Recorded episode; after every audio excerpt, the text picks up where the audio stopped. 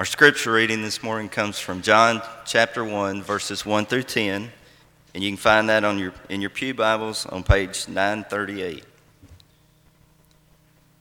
In the beginning was the Word, and the Word was with God, and the Word was God. He was in the beginning with God. All things were made through him, and without him nothing was made that was made. In him was life, and the life was the light of men. And the light shines in the darkness, and the darkness did not comprehend it. There was a man sent from God whose name was John. This man came for a witness, to bear witness of the light, that all through him might believe. He was not that light, but was sent to bear witness of that light. That was the true light, which gives light to every man, man coming into the world. He was in the world, and the world was made through him, and the world did not know him.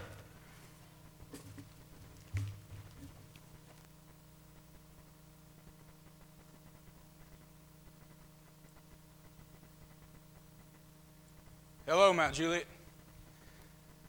You know, it may be cloudy out there, but every Sunday morning that I've been to Mount Juliet Church of Christ, it's been sun shining on the inside. Now, this is a great place to be on Sunday morning, and I'm glad to be able to be here with you. There's a, some neat things happening tonight and the next couple of weeks. I hope you'll be thinking about becoming a part of. Uh, tonight's services is actually going to be a combined service with our new Spanish congregation that we have that meets right here in this building the same time we do on Sunday night. And so that's going to be exciting. And then after services tonight, we're going to have a celebration honoring the service of, of Miss Carol Hackney that, that she's given to this congregation for so many years. Next week is Missions Emphasis Sunday with the theme A Church on a Mission. And we'll have uh, Missions Resource Network here with us on Sunday morning, bringing us the message and Bible class. And uh, then next Sunday night, you're going to get to see all the different foreign mission works that we're a part of here at Mount Juliet. And each one of the, the key people uh, who work with those works are going to get up and, and you'll get to see their face as well and make that connection. And then the week after that is Bible class emphasis Sunday. And we need to be thinking about, you need to be thinking about who you're going to invite to come to your Bible class and, and where you, what you're going to do with them for lunch that day and things like that, because this is a big time for us. And I hope you'll be thinking about these upcoming events. We're going to talk about uh, the darkness a little bit, just for a moment, just to give you something to hang on as we uh, study these passages today. How many of you have ever been to Cumberland Caverns? Just show of hands. Cumberland Caverns. Okay, got about 10. Cumberland Caverns is the biggest cave network in Tennessee. It's got over 60 miles of explored cave networking, you know, tunnels and things that, that were created naturally. It's not, it doesn't necessarily have the biggest cavern in Tennessee, and I don't even know if it's the most famous, but it's the largest one. And Cumberland Caverns was my first uh, caving experience. It was, it was the first place I'd ever gone into a cave. I remember it was the fall of 1999. And I had a tall, lanky friend named Chris Hughes from Freed-Hardeman University where I was attending. And he had gotten a group of, of college students together to go and, and actually do an overnight trip in Cumberland Caverns. And, you know, I was excited about that. And we got to the caverns and we got unloaded and we all had our overnight gear and, and we walked inside the opening that you see on the screen up there. It's a huge opening. I mean, pickup trucks can go through this thing. We walked down that entrance into the cave, uh, the main entrance, and we, we laid down our sleeping bags and mattress pads and toothbrushes. And then we left that entrance and we hiked a mile and a half around Cardwell Mountain to the original, the first entrance that the, was ever discovered to this cave.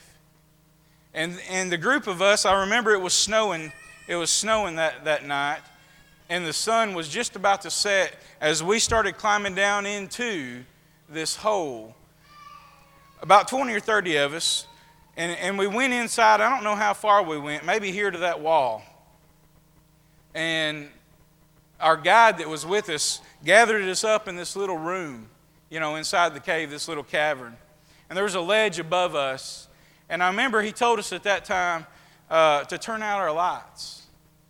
And he didn't turn out his. He had this, this headlamp. And it was it looked real old timey to me. It, it, was actually an oil lamp, you know, where uh, you know, had a little flame flickering up there and everything, and it looked really old timey to me. Well, we all turned ours off, and he had this thing on, and he started telling us the story of Aaron Higginbotham. Okay, Aaron Higginbotham was a surveyor. And in 1810, 200 years ago this year, in 1810, he stumbled across the entrance to the cavern that we had just descended into. And, you know, this is the interesting thing is he, he hadn't gone very far. I mean, here to that wall, you think that's not very far in a cave. But then our guide, as he was telling us about Aaron Higginbotham, he, he turned out his light. And for the first time in my life, I experienced complete and total darkness. Zero light was in that cave. You couldn't see anything, no matter how close it was to your eyes. No matter how shiny it was or, or reflective, you couldn't see it in that room. And he told us about how Aaron Higginbotham had crawled into this cave. He was a surveyor, a little bit of exploration in his blood, you know, and he's coming in looking at this place, and he had crawled to the ledge right above where we were all sitting, and his torch went out. Three days later, a search party found him.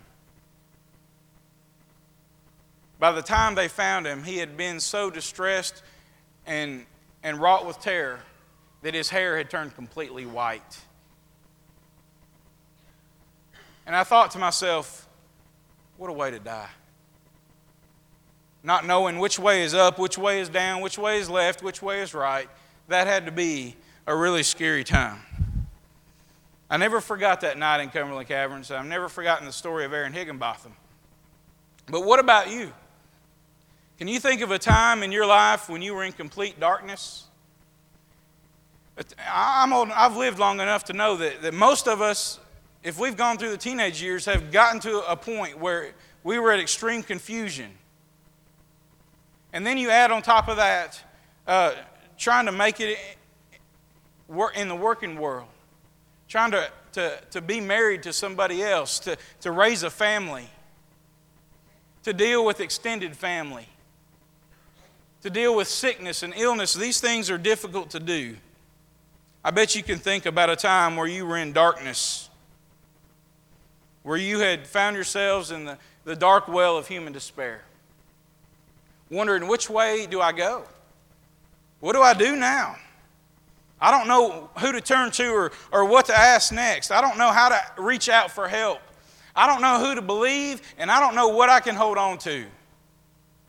And we think about these questions and they haunt us, and those are really disturbing, hurting times in our lives. And then, just when we think that the end is about to come, when we're about to give up, we see off in the horizon a light, and it's just barely there. And you know, we've come to call this a light at the end of the tunnel. And when you see a light at the end of the tunnel and you've been in complete darkness, for the first time you get your bearings and you think, hey, now there's hope. Hey, there's something I can count on. It's not moving. I know it's there. I can't help but think that that must be what the disciples kind of felt like when they knew and heard about the Messiah coming. When they saw Jesus for the first time, when they heard John the Baptist preach about him. And so now we'll look at the scripture that was read, John chapter 1 and verse 1. I love this passage. It's one of my favorite passages of the Bible. In the beginning was the Word, and the Word was with God, and the Word was God.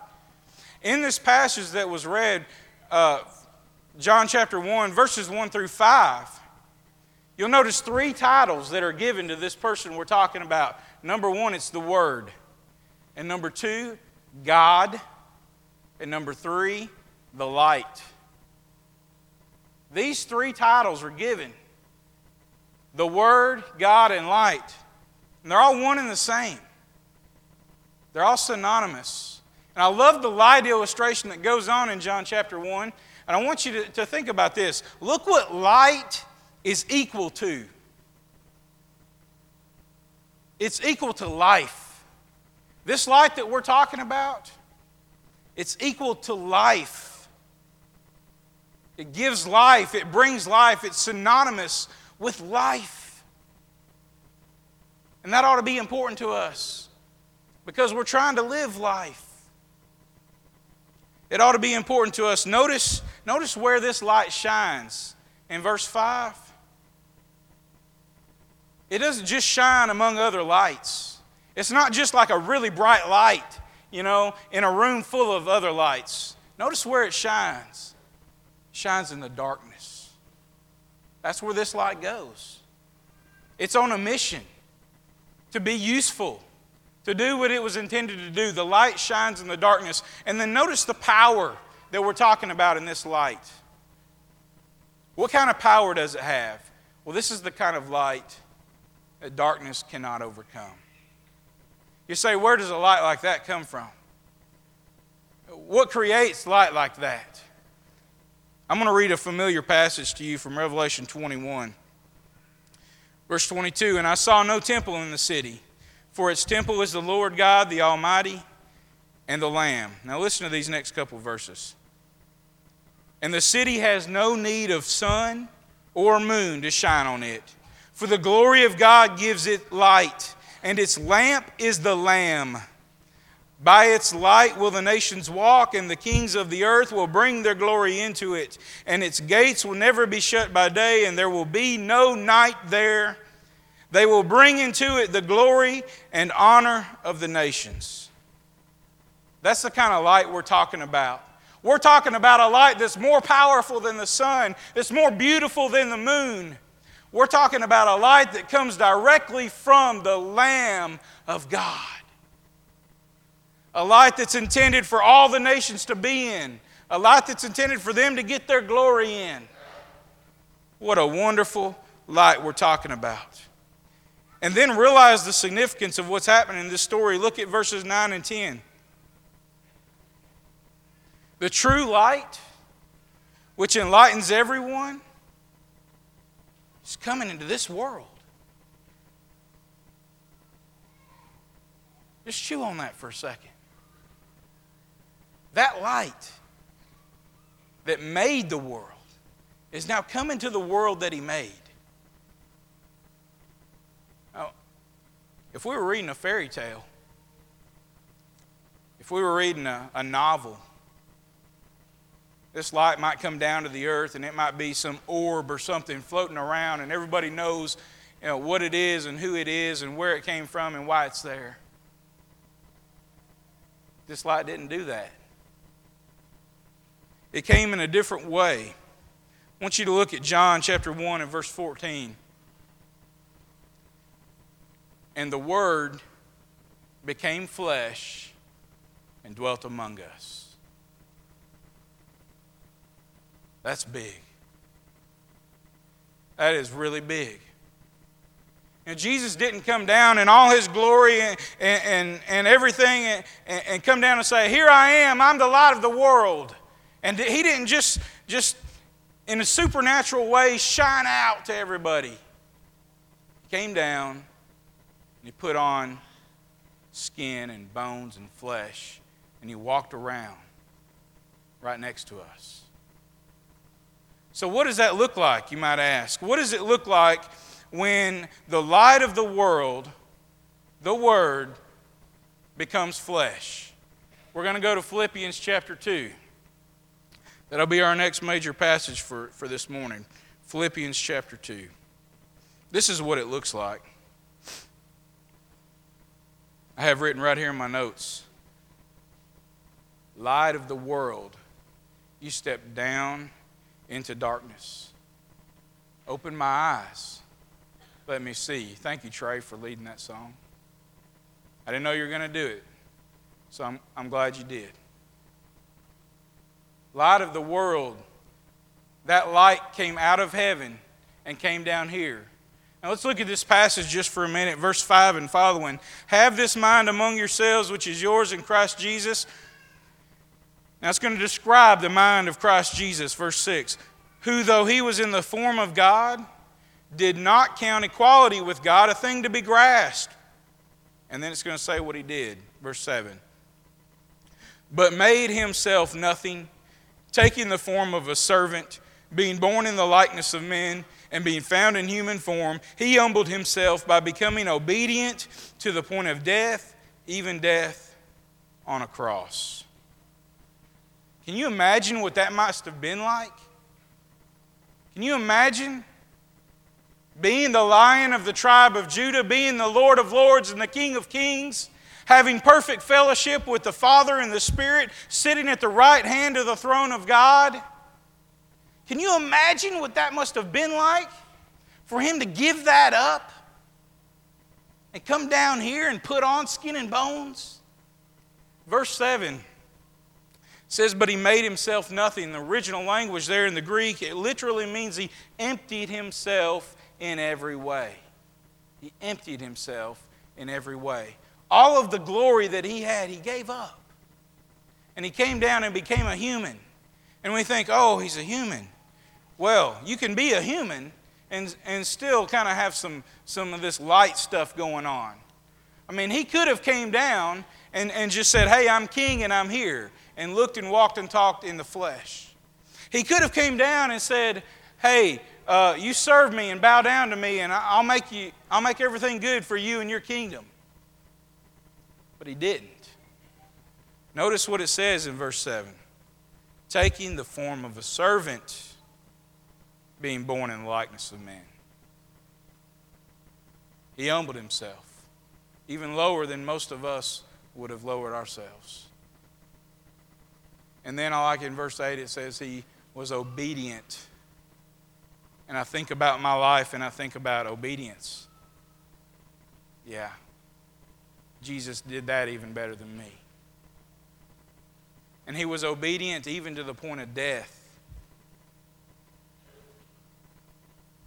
Jesus became one of us. He came down to this dark planet, this dark place. It's not dark because he made it that way, it's dark because we made it that way. He came down here so that he could get us out of the dark pits that we were in.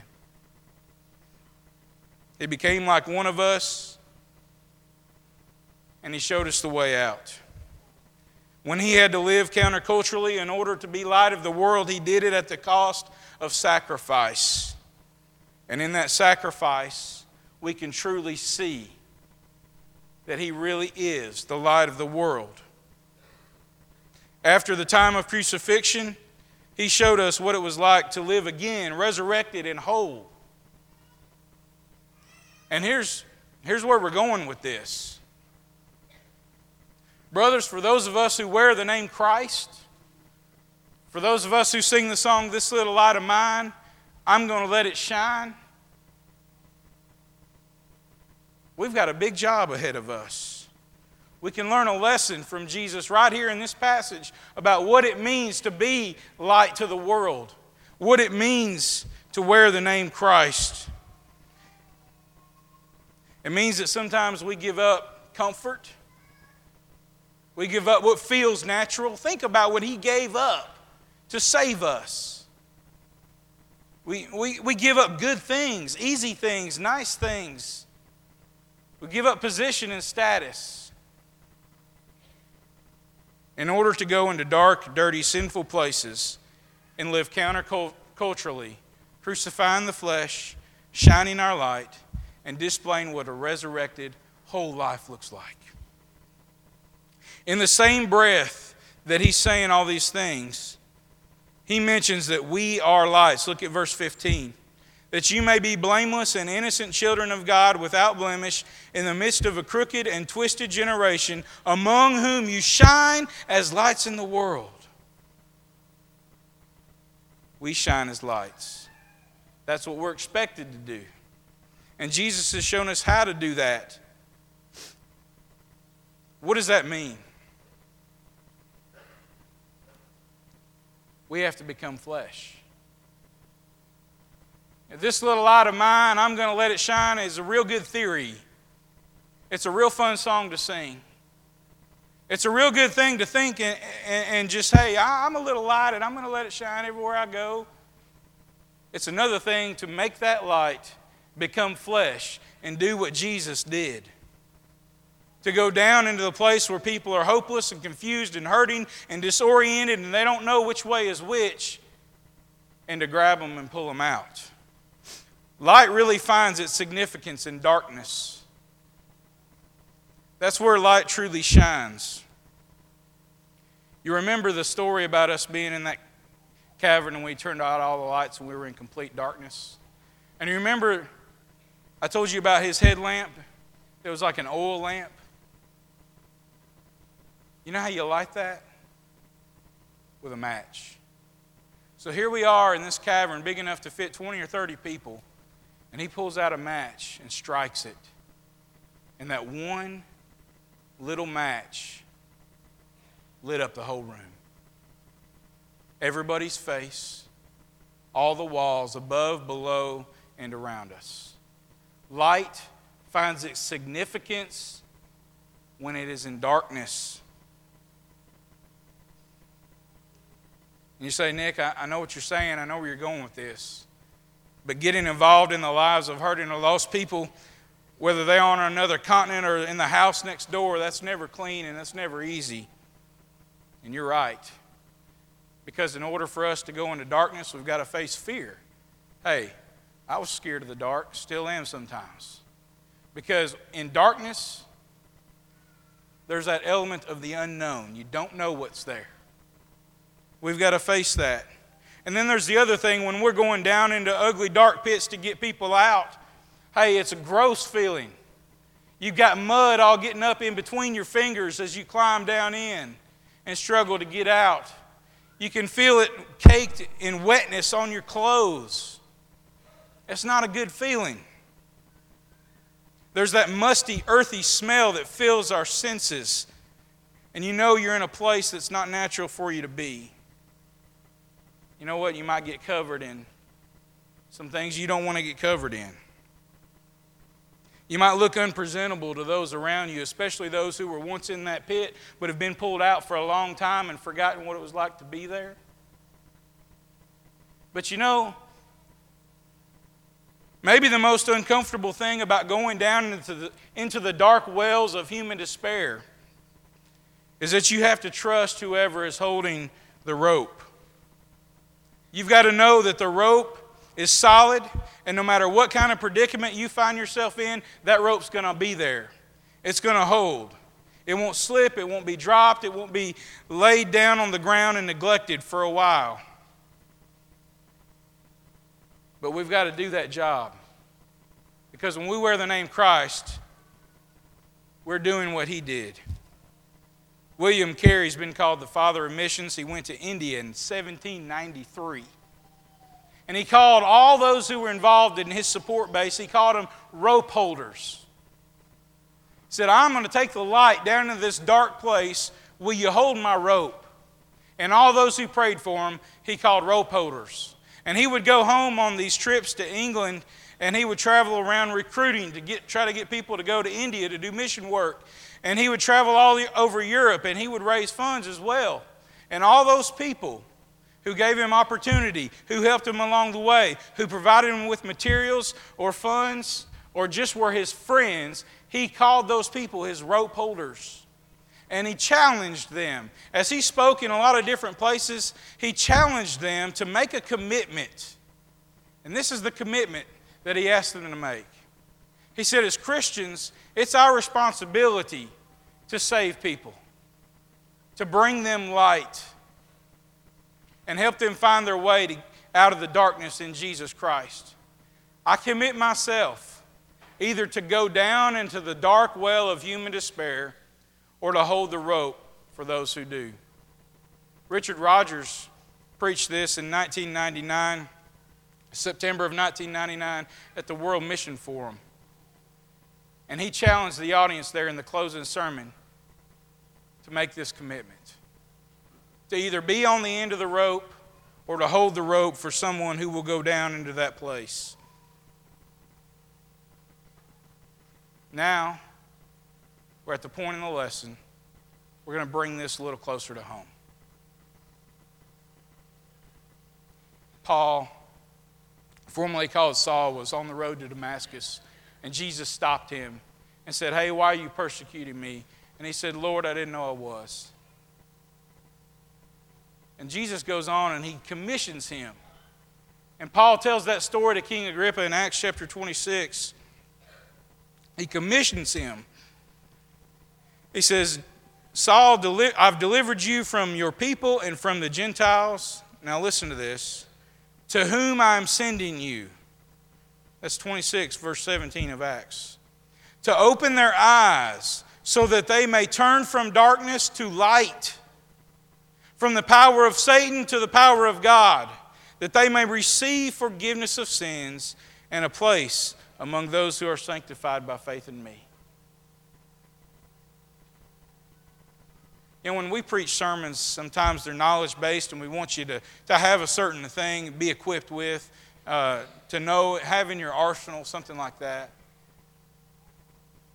But sometimes when we get up here and we preach sermons, we really want there to be an action, a point of change, a decision made. Then when you walk away this Sunday, something is different. You're committed, you've made a, a new decision. And the way I see it, there, there's possibly three decisions before us as an audience this morning that we can make. The first is this hey, if you're in that hole, of human despair, if you're surrounded by hurt and darkness and you don't know which way to go, don't know how to get out, if you've never been pulled out by the blood of Jesus, grab hold of the rope this morning. That's decision number one. If you haven't ever done that, grab hold of that rope, die to the old way of living through the waters of baptism, and be raised up to have a new life. Decision number one grab the rope. Number two, the second decision you might can make is to go down into the well, the dark well of human despair. What about it? You don't have to go to Brazil. You don't have to go to, to El Salvador. You don't have to go to, uh, to Europe or Africa or Asia. You can, but you don't have to. There's people on your street and in your life that are in those places.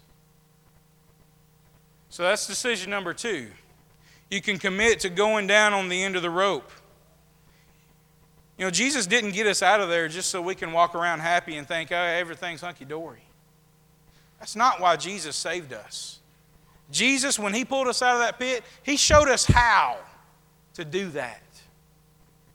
And he's not walking around here anymore. He's given that job to us.